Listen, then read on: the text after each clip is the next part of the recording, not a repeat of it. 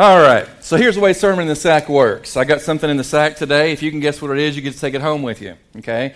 I'm going to give you five clues. There's two rules. First of all, first rule is we don't do none of this raising of hands stuff around here. Okay, you can do that in worship, but we're not going to do it up here. If you're going to, if you want to buzz in and try to answer the question, what do you got to do? Yes, that's right. Lydia or Amelia got that right. Lydia usually shows us how to do it. Amelia got that right for us. So. she gets those dance moves from her mother. I will tell you that honestly. Uh, so there we go. That's what you got to do to buzz in. Second rule no buzzing in on the first clue. Okay, you all are too smart, and you ruined my sermon in the sack. So no, no buzzing on the first clue. Wait till the second one, and then you see if you can figure it out. All right, you all ready for the first clue? All right, first clue is this. The ancient Egyptians considered them, what I have in the sack, considered them good luck, and they tossed them into King Tut's tomb as a part of his funeral. How many of you guys have heard of King Tut? Yeah, yeah. Remember that old mummy looking guy? Well, they threw these into King Tut's tomb as a part of his funeral because they thought it was good luck. All right, that's what I have in the sack. All right. Clue number two. Now, this one you can guess. French monks used to use them to, as medicine to treat wounds. They thought these were medicine. What do you think it is, Amelia? it's not whipped cream, no. no. No, as excited as you would be to get whipped cream, no, that is not what is in the sack today. All right. Let's go to the third clue. If you weighed out one pound of these, you would have about a hundred thousand of them. So that's a clue. They're very small. If you weighed a, about a pound of these, just a pound, one pound, there would be about a hundred thousand of them. What do you think, Carson? Jelly beans. Jelly beans? That's a great guess, and I really wish I wish I had a bag full of jelly beans for you, but that's not, that's not it. All right, clue number four. Let's see what we get. There's a museum in Wisconsin that features a collection of over 5,000 jars from all over the world of the sauce that's made from what I have in the sack. Okay, museum, 5,000 jars. What do you think, Kyle? Pizza sauce? Pizza sauce? No, it's not pizza sauce. As great a guess as that is. I'm going to let my oldest daughter guess. I'm afraid she probably knows. What do you think it is? Tomatoes. No, it's not tomatoes. All right, y'all be seated. All right, now you're going to get, you all know my last clue always gives it away. So the last clue here, y'all ready? The sauce made from these goes great with ketchup. What do you think, Evan? On your hot dogs, you have ketchup and Mustard. mustard. Very good. All right. And you win today your own bottle of yellow mustard to take home with you. Uh, and for everybody else, we're going to pass these around. You all get your own ki- packets of mustard that you get to take home with you. So you all pass those around. Everybody grab a packet of mustard. I know you're so excited about my prizes.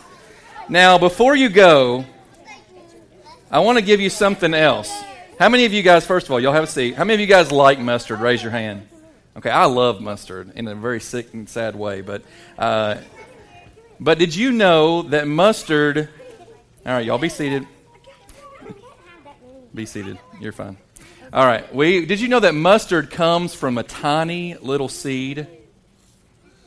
All right, I'm going to show you these seeds. Y'all grab. See if you can grab one of those seeds. Just one. There you go. Now, if you can keep up with that seed till the end of church today, Miss Jeannie will let you trade that seed for a piece of candy. So if you can keep up with that little seed between now and the end of the, of the worship service, you can trade it for a piece of candy. Yeah, we'll see how many of you guys can do that. Some of you guys will just pick up a piece of dirt on the way out and trade that for a piece of candy, and that'll probably be just about as good. All right, grab you a seed there. Did you guys know that Jesus talked about mustard seeds? In Mark chapter 6, Isn't my God. Isn't it? there it is. In Mark chapter 6, Jesus talks about mustard seeds, and he said this. He said, Did you know that the kingdom of God, I'll come back around over there. Did you know that the kingdom of God is kind of like a mustard seed? Now, when you look at these seeds, what is the first thing you notice? They're tiny, right? They're really small. Jesus said, My kingdom is just like a mustard seed in that it starts out really small. But if you were to plant these and you were to grow a mustard plant, a mustard plant is actually a really big plant. If you were to plant this in your garden, it would be bigger than most of the, the plants that you would find in your garden. I'm getting one for Lily. Getting one for Lily. There you go. Anybody else? All right. And Jesus said, Here's the deal. These mustard seeds are a lot like my kingdom. They don't look like much. Look at that seed in your hand. Doesn't look like much, does it? In fact, some of you guys are wondering, how in the world am I going to keep up with this tiny little thing until the end of church so I can get my chocolate? But Jesus said, Here's the thing about my kingdom. It, it may not look like much. Jesus came into the world to bring us a kingdom and to, and to invite us to be citizens of that kingdom. And so, as we think about what it means to be a part of Jesus' kingdom, I want to say this. Look at that little seed in your hand. Jesus said, This is what my kingdom is like. It may not look like much. It may not look like much. But one day, it's going to be huge. If you were to take this seed home and plant it it may, it may actually not grow, but if it did grow, it would grow a really large plant. Jesus said, That's like my kingdom. It may not look like much right now, but one day it's going to be huge. And that's what we believe as followers of Jesus that Jesus is inviting us into something that starts out really small, but may become really huge. And in your lives, I want to encourage you, those of you this week at Vacation Bible School, that we're hearing a lot about Jesus and are beginning to wonder about, you know, what does it mean to be a follower of Jesus?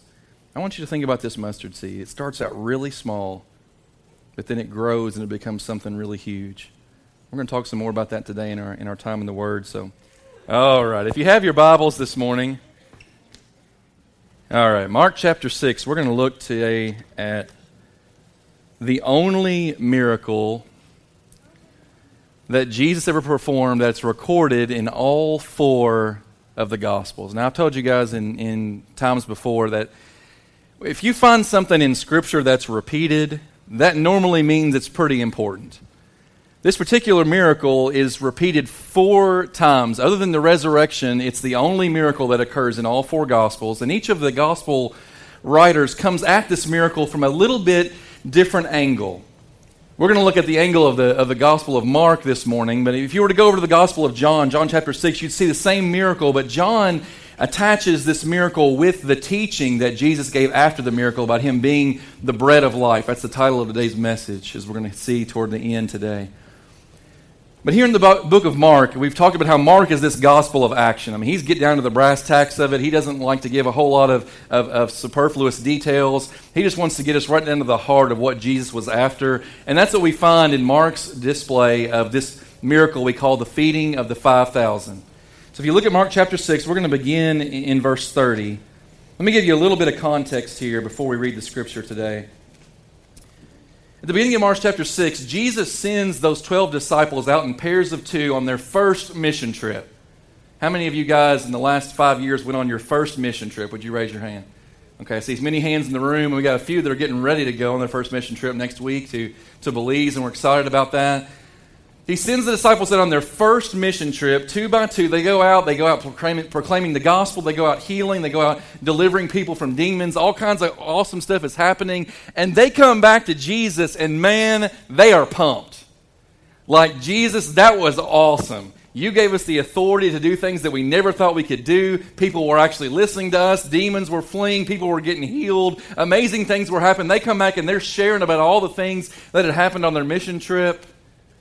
And then Jesus says, All right, boys, time to get in the boat.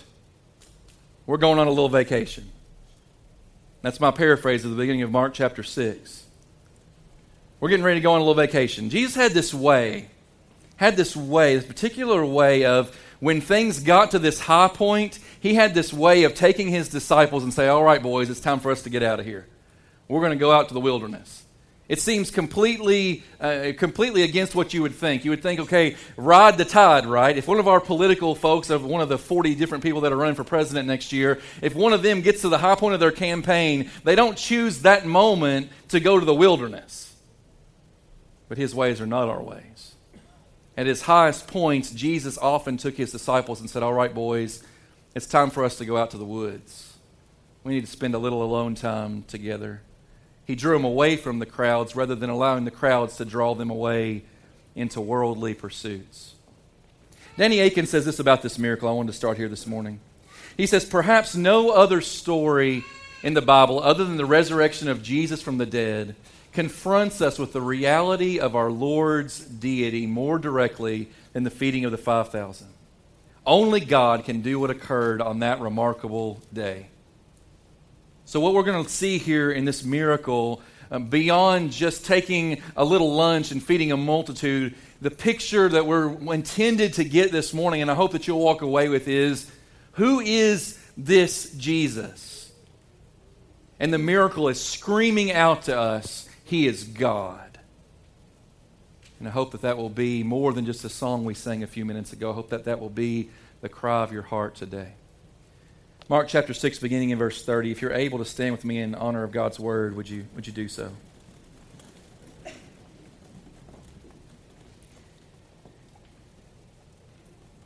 And so the Word of God says that the apostles, they returned to Jesus and they told him all they had done and taught about this mission trip they had just been on, all the amazing things that had happened. And Jesus said to them, Come away by yourselves to a desolate place and rest a while. For many were coming and going, and they had no leisure even to eat. And they went away in the boat to a desolate place by themselves. Now many saw them going and recognized them and ran there on foot from all the towns and got there ahead of them.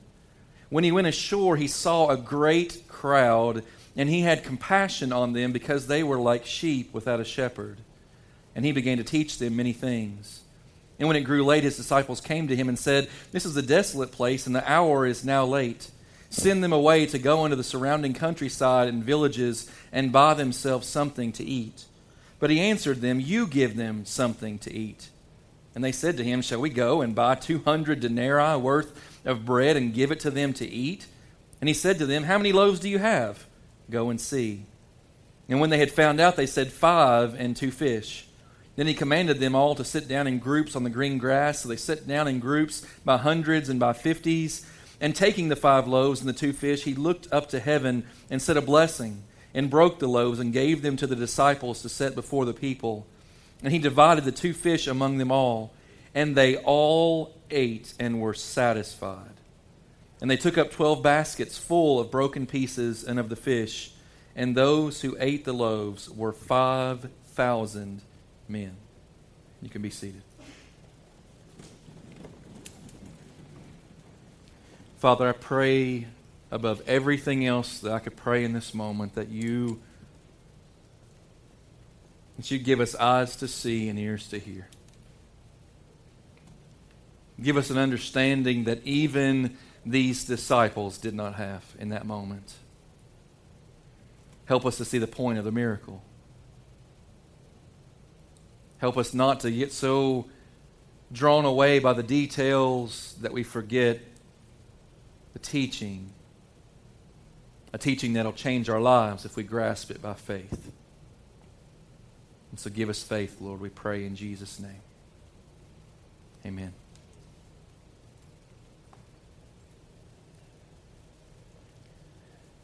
The first part of this miracle, we see the attitude of Christ. And it's an amazing attitude because things weren't exactly going as it seemed like Jesus wanted them to go. The disciples had returned from their mission trip, and now it's all right, boys. It's now it's time for us to have a little retreat together. We're going to get away by ourselves, and I'm going to spend some one-on-one time with you.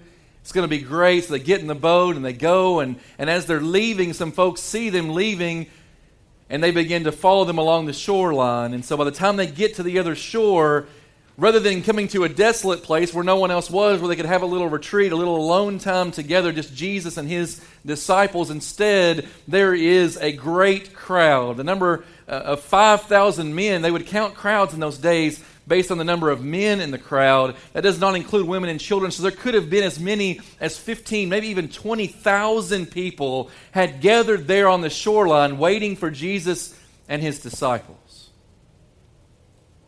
I don't know about you, but I think if I had been one of those disciples, I probably would have been just a little bit frustrated with the situation. We've just spent a number of days out among the people, healing, preaching, doing, giving our all. And Jesus said, "All right, boys, now it's time for a retreat." But rather than a retreat, you come to the other side of the of the of the Sea of Galilee, and now you find a whole other crowd has gathered. Thousands of them are there, and rather than a little one on one time with Jesus, now you get to share your one on one time with the multitude. And I think I would have been a little frustrated in that moment. In fact, I think you see the frustration of the disciples, as I'll show you in just a moment. But that wasn't Jesus. You see, Jesus wasn't frustrated. Instead, Jesus had compassion, not frustration with the crowds. That word, that word compassion is, is used about 12 times in relation to Jesus through the Gospels. He had compassion in Mark chapter 1 with a man who was blind. He had compassion on, on the widow of Nain, whose, whose son had died, and he raised him from the dead. Throughout the scriptures, we find Jesus having this thing called compassion. The word literally means to suffer with. This is not just a feeling, this is not just a, a, feeling of sympathy or empathy. It's deeper than that. It's the heart's reaction to suffering, where Jesus entered into the suffering of the multitudes that were before him. In fact, that began with Jesus' birth.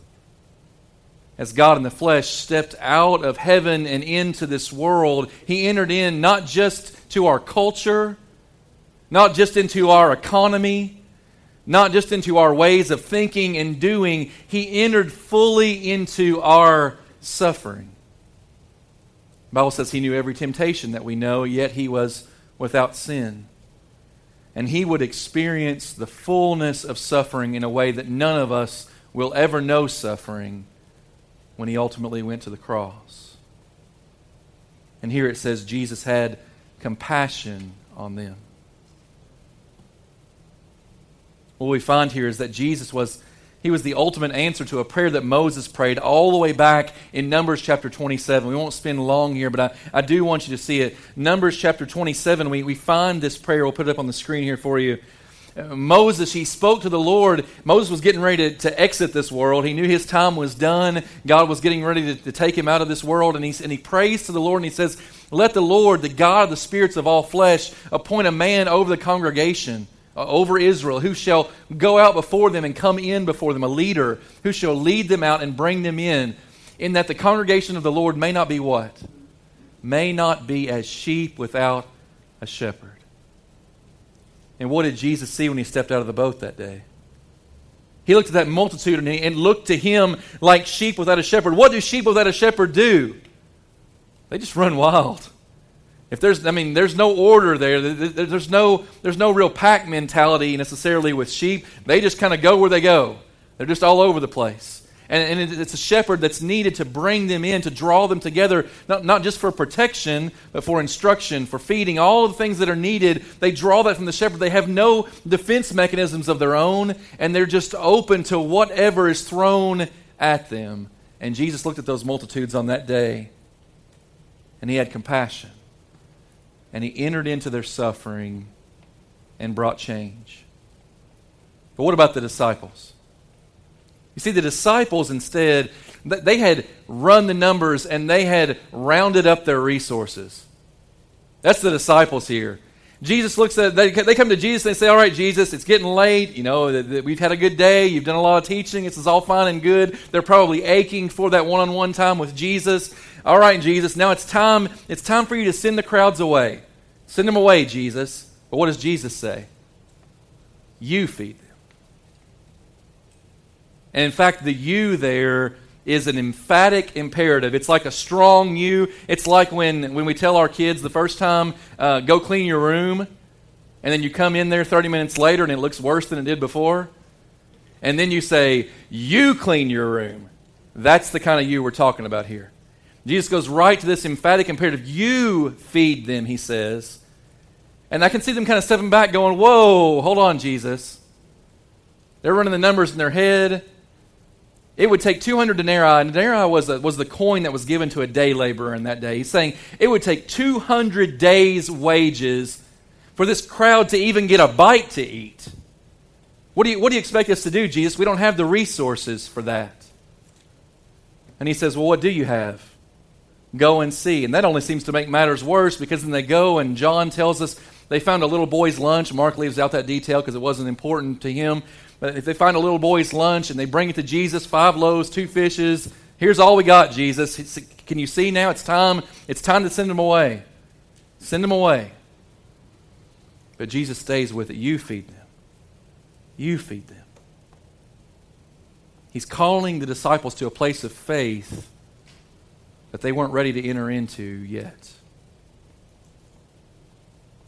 So we wrap up this part of the message this morning. I, I want to I want to look at Philippians chapter 2. This is just the attitude of Christ that pervades the scriptures. It's one that, that we're called to adopt for ourselves. Paul writes, Is there any encouragement from belonging to Christ? And in these questions, the heart cry of the church ought to be yes. I hope this morning you can say, Yes, I have encouragement this morning because I belong to Christ. Is there any comfort from his love? And I hope that you can say again, Yes, there's comfort from the love of Christ. Is there any fellowship together with the Spirit? Yes. Are your hearts tender and compassionate? We go, well, sometimes. And then in verse 5, he says, You must, not you might or you should, you must have the same attitude that Christ Jesus had. Take this mind upon yourselves.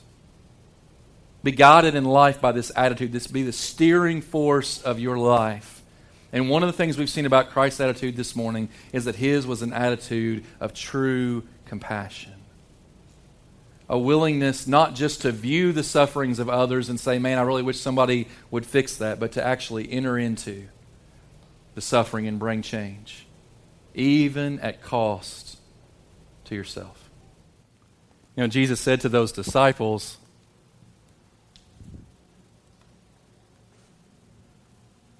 Well, what do you have? Said, You feed them. And they said, What? It'd be eight months' wages to even give each person a bite. And Jesus said, Well, what do you have? Go, go and see. And I think for many of us, like those disciples, we, we feel like we don't have anything to bring to the Lord. We think that, well, I couldn't possibly do anything for the Lord here, so I, I, might as well just tap out. Surely He wouldn't want me. I, I, don't have anything to bring but a whole bunch of sin and mess and all, and He doesn't really want all that. Maybe you feel like all you have to bring is kind of like that little boy's lunch a few stale crackers and a few stinky old fish. But I want you to see what Jesus does in the rest of this scripture today. And we're going to keep this real short because I want us to engage uh, in a time of worship here at the end today. But Jesus says to him, verse 38, How, how many loaves do you have? Go and see. And when they found out, they said, well, We've got five and two fish. John tells us that came from a little boy's lunch that they had discovered in the crowd. So really, the disciples had nothing to bring. They found this little boy. And then he commanded them all. He said, Okay, everybody, I want everybody to sit down. Imagine this. I mean, 10,000 plus people.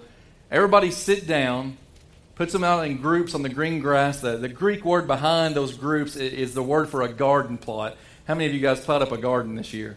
And you lay that thing out in, in rows, right? And, and it, at the beginning, it hopefully looks pretty orderly and, and nice, and then it all grows up and makes a mess. But, but you see that, that orderliness in the picture here, that Jesus is putting them in order. Remember, they were, they were sheep without a shepherd. They're just wandering aimlessly. And Jesus says, okay, let's bring a little organization here. I want you all to sit down in groups of 50 and 100. And they all get seated and then he takes that little lunch, five loaves and the two fishes, and he looked up to heaven and he said a blessing and he broke the loaves and gave them to the disciples to set before the people.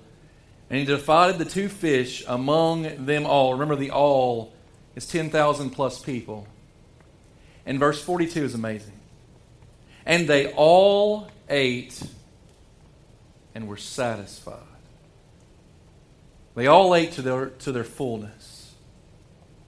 And they took up 12 baskets full of broken pieces of the fish. And those who ate of the loaves were 5,000 men, plus women and children, 10,000 plus people. And what we see here, and what I want to show you as we finish up today, is this speaks to us of the authority of Christ.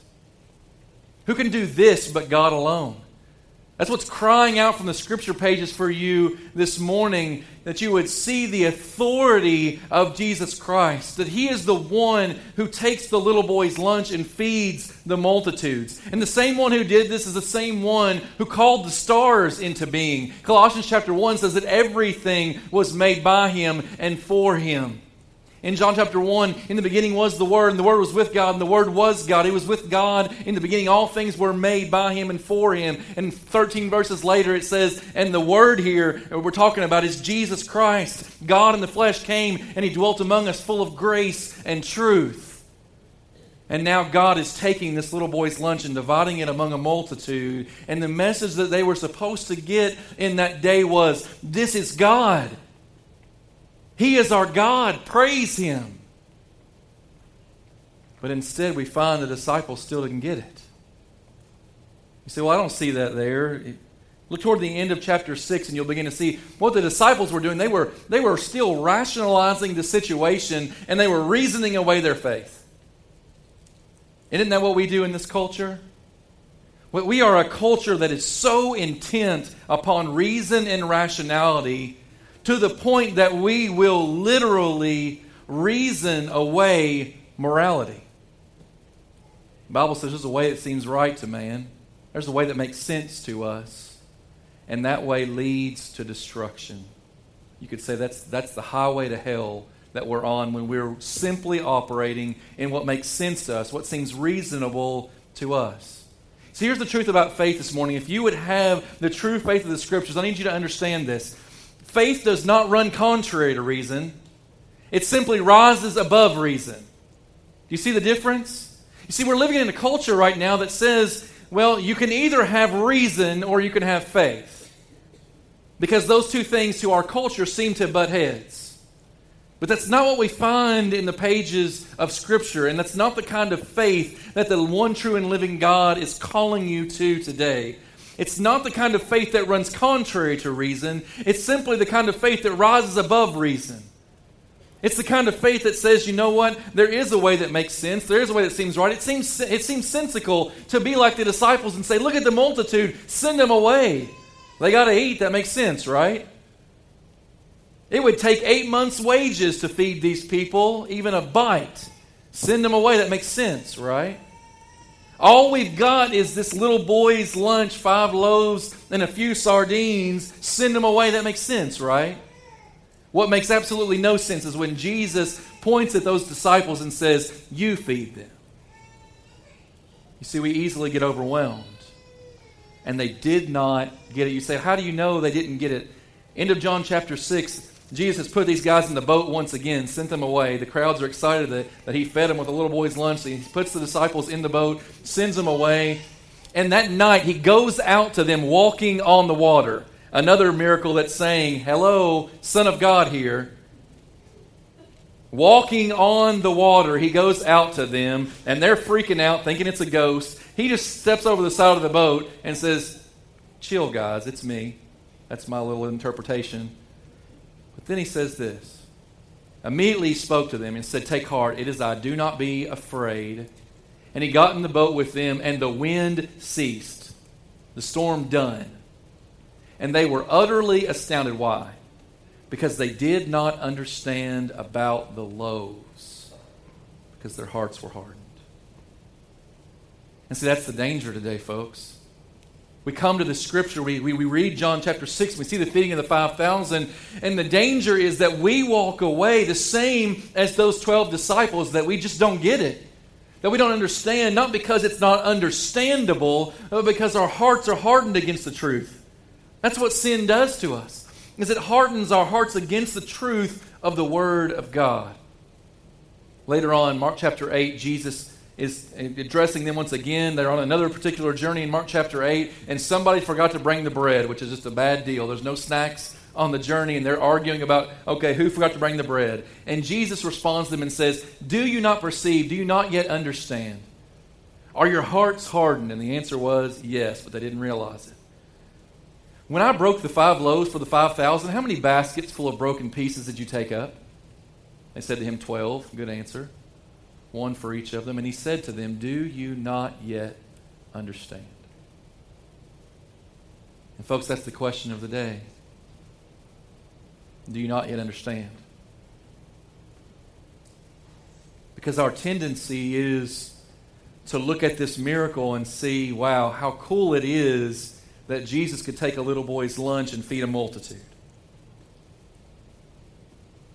But that's one giant leap short of the truth that is meant to be relayed by the miracle. Because you see, the Son reveals the Son. It's the miracle that unveils the Master. And the whole deal with these loaves is that you would see Him. That you should see that He is the bread of life. Not just that there was some cool miracle that happened, because this same crowd, when he sticks the disciples on the boat, this same crowd goes chasing after them once again. And when they find him the next time, he says, You know what? You're not here looking for me. You're here because you got a good meal yesterday. And I want you to know that I'm not doing that again. Because the whole point was not that you would look to what I can give you from my hands, but that you would look to me, that you would put your faith in me, not just in my provision. He was trying to point them to himself because there was nothing greater that he could point them to. Because their bellies would grow empty again. But he was trying to give them something that would satisfy forever. 1 John chapter 3, and we'll end here this morning. This is by this we know love. How do we know what real love is? In a culture that's constantly redefining it, we know love in this that he laid down his life for us. Jesus says, greater, man has, greater love has no man than that he lays down his life for his friends. But if anyone has the world's goods and sees his brother in need, yet closes his heart against him, how does God's love abide in him? Implied answer it doesn't. It's not there. Little children, he says, let us not love just in word or talk, but in deed and in truth. I want to ask you this morning are you abiding in the truth? That Jesus is the Son of God. I'm not asking, do you believe he's a, he was a good man? I'm not asking, do you believe he was a good teacher? I'm not asking, do you believe he was a great prophet? Is your proclamation this morning that Jesus is Lord? When you look at this miracle, do you see just a cool parlor trick, or do you see it screaming out from the pages of Scripture, Jesus is God? Because if you see it calling out Jesus is God, then there's really only one response. If you see it crying out Jesus is God, then the response that Charles Spurgeon spoke over 100 years ago is so relevant. As he preached this passage of Scripture, he ended this way. He said, Come then, come then, weary and hungry sinner. You have nothing to do but to take Christ. Open your mouth and receive the food. Faith to receive what Christ provides is all that is needed.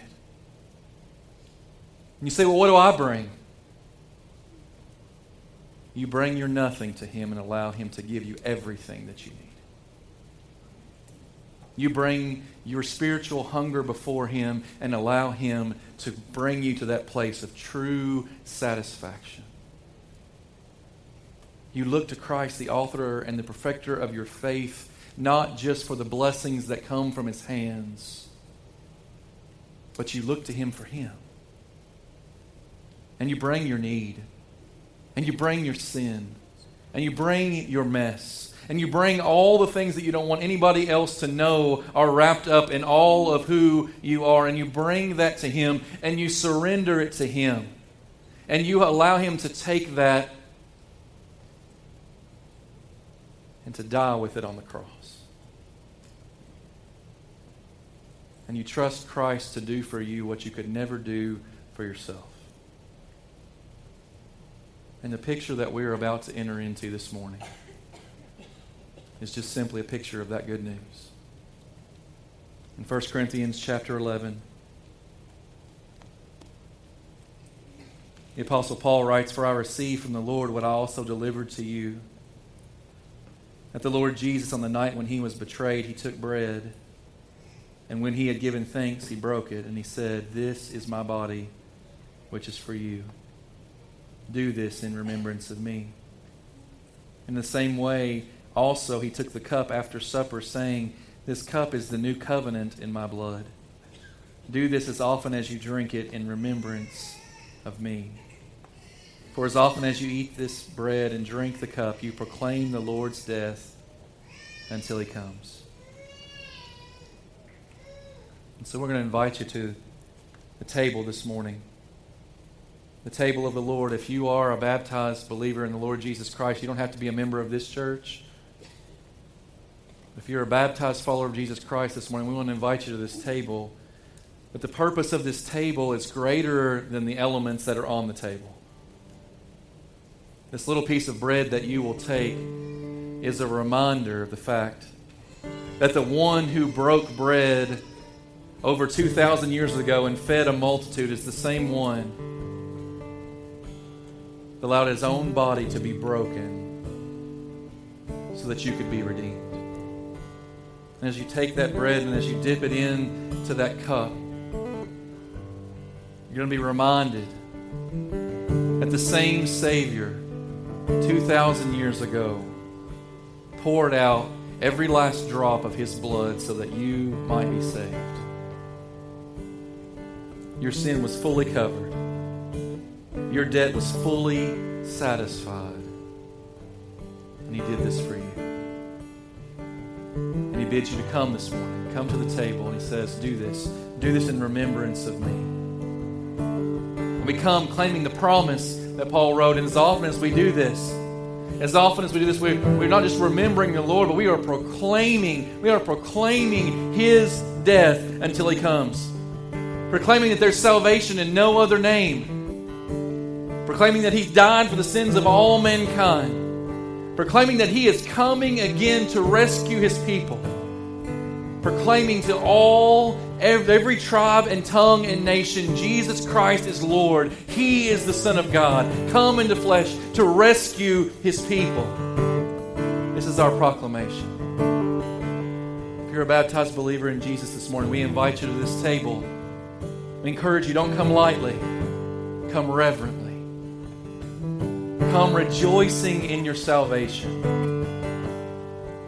Let this time of worship as we conclude today remind you of the gospel so that you might go out and proclaim this gospel to a lost and dying world that needs it so desperately. If you stand with me, I want to pray for us. And then I'll give you some, some instructions as to how we'll proceed. Father God, we thank you for this Lord's Supper. We praise you for the body that was broken for us and the blood that was shed for us.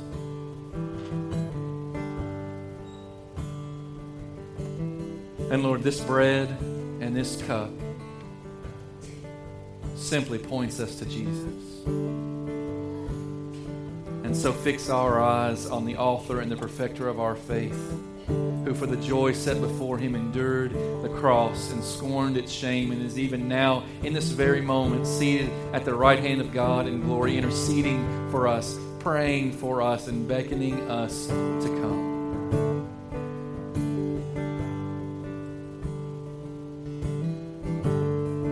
Be an act of worship this morning, Lord. We pray in Jesus' name.